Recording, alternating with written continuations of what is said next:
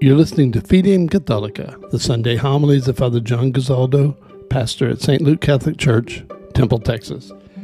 Today's homily is from Sunday, September 10th, 2023, the 23rd Sunday in Ordinary Time, titled Repetition and Confrontation Acts of Love.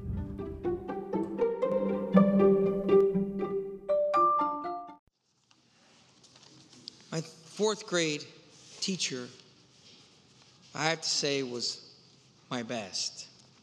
Her name was Sister Harriet. Sister Harriet taught us, well, first of all, we, we loved her. She taught us to love God.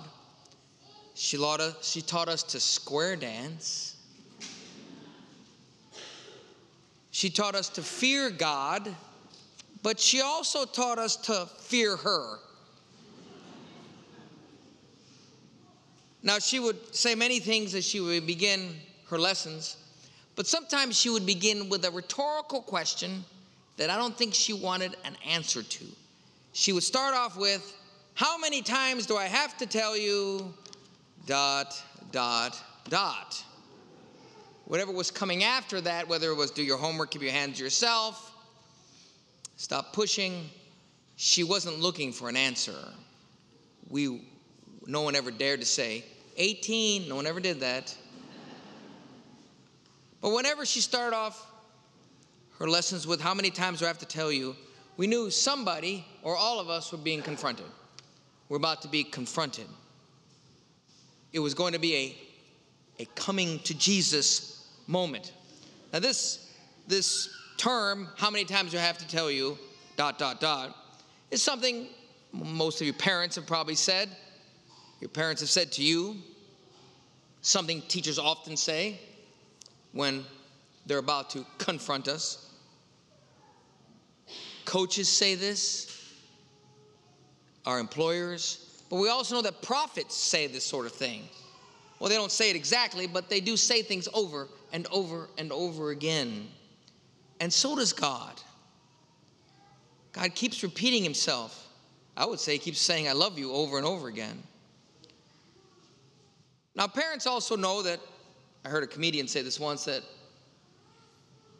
telling a kid to do one thing one time, that doesn't work. You can't just say no or stop. You have to send them a barrage of commands no, no, no, no, no, stop, stop, stop, stop, stop. I uh, had this experience kind of myself. I have a nephew named Sam. I realize he and his family might be watching. But I remember when he was two or three, right when he's starting to talk, and I asked him, What's your name? What's your name? Say your name. And he said, My name is No Sam. Because that's what people told, that's what he was always getting into things. No Sam, no Sam, no, no, no Sam. Today, in all four of the readings, if you go back and look at them and use your little pencil and circle it, it says the, the word you many times, dozens of times, over and over again. I say to you, thus I say to you, you shall not, you shall. You shall warn him, you shall not. I'm telling you. And actually, he says it, the scriptures say it today, 29 times. 29 times in all four readings, it says the word you. In the whole, I know that because I counted. In the whole Bible, it says you 15,000 times. I know that because I Googled it. the readings today, all four of them, I would say, are a confrontation, a challenge, a calling, a cajoling, hopefully to inspiring, but maybe with a, a tinge of fear. God talking to Ezekiel. Billy, go ahead and throw that first slide up from Ezekiel. I want to say it has the word you in there like uh, at least four times. Uh, the first slide from Ezekiel, first reading. You, there it is. Whoa. Son of man, I have appointed watchmen for the house of Israel. When you hear me say something, you shall warn them for me. That's a command. Then it's tinged with a little bit of fear. Next slide. If I tell the wicked, O wicked one, you shall surely die. If you do not speak out to dissuade the wicked from this way, the wicked shall die for his guilt. But here comes, but I will hold you responsible. That's talking to the prophets, that's talking to me. And also, by way of continuation, I think it's talking to all of you. You could take that down. You get my drift. You said it four times in the psalm. If you hear his voice, harden not your heart. Four times. It is a command. It is a talking to the psalmist talking to us and talking to himself. St. Paul repeating the Ten Commandments you shall not kill, you shall not steal. You. And it's all out of what? It's an act of love. It's an act of love that you tell your 16 year old, stay on the right side. Don't cross the median. That's an act of love because you want them to make it. And then we have this really cool gospel by Jesus talking to teaching by Jesus that only comes up once every three years. Actually, all these readings come up once every three years. That's it. We hear love, love one another, love one another. We hear that every week. But every once in a while, we hear also the thou shalt nots. And you shall do it this way. If your brother has a problem with you, go tell your friends and post it on internet. No, he says, you go face him yourself. And most of the time, you can reconcile right there and you have won your brother over. You go to them first before you write the bishop a letter or me a letter or you go talk to their boss. You go to them first. But then he says you take three others with you if that doesn't work. And if that doesn't work, you take them to the church. That's the process. That's an act of love. It's not easy. It's not easy. But it comes from a place of love, but it also asks for maybe sometime a little bit of confrontation. Nobody likes confrontation. But you confront your kids because you love them. Sister Harriet loved us because she willed what was best for us. Now, having said that, I'm going to do something I, don't usually do. I'm going to read something to you. Bishop Vasquez gave us this little prayer book of reflections from, a, from lay people um, for the various readings. And this is from the this is from the St. Paul Institute. And this is a layman talking to his people, his own family, to us as priests, and to the whole church. I'm going to go ahead and read it to you. This weekend posed a good opportunity for us lay faithful, that's all of you, to pray for courage on the part of the hierarchy. That's us.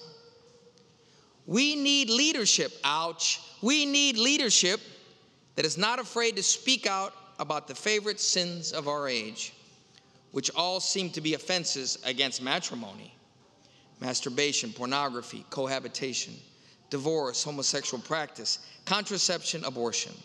These offenses are widely practiced and tolerated among Catholics worldwide and frequently not even recognized as sins. They need to be addressed clearly and publicly. It ought not to be possible to be raised as a Catholic and never hear a clear and pointed explanation of why these activities are wrong and why they lead to spiritual, even physical, death.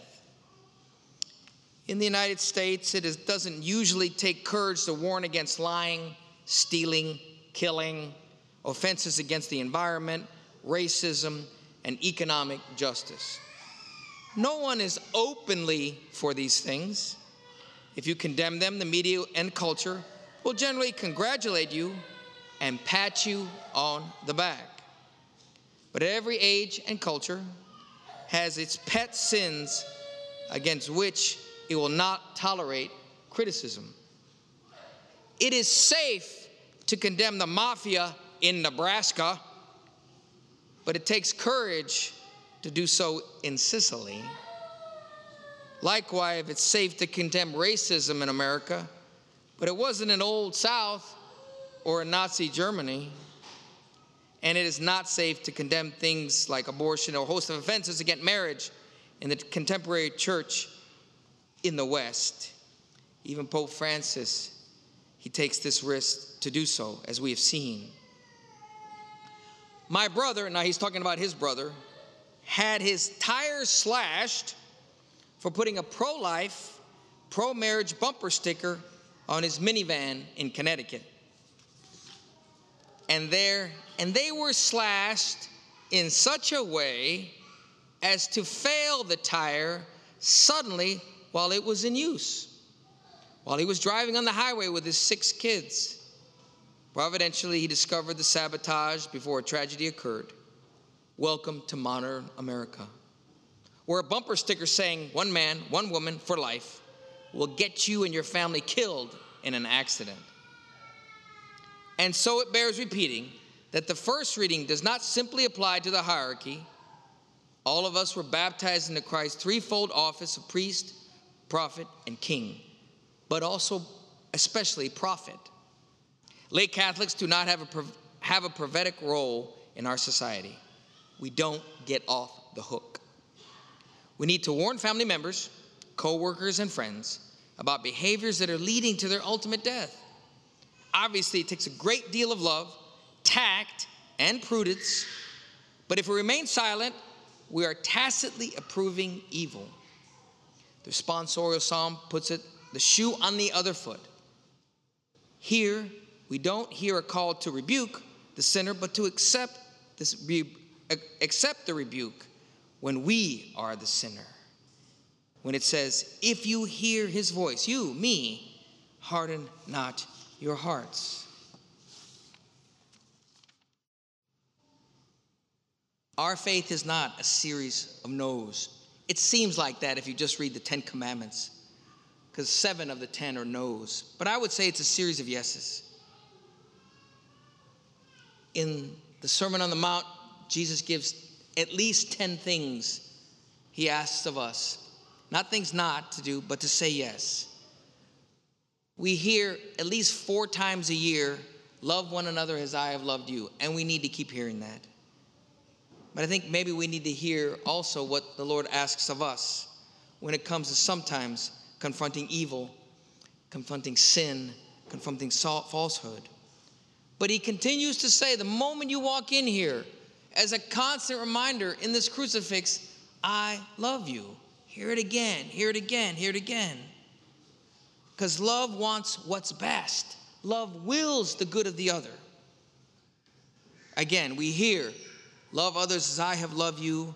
And sometimes loving means hearing from Sister Harriet, how many times have I told you? Dot, dot, dot, because she loved us. But also, Jesus confronts us with love. Every time we come forward to the Eucharist, hear him saying, This is my body and I love you. This is my blood. On a crucifix, the church, the scriptures, we're constantly barraged with the love of God. But he also said, Not only do I love you over and over again, he says, I love you the most. As the bridegroom, I give my whole body and I die for you. Question once again how many times does he have to tell us?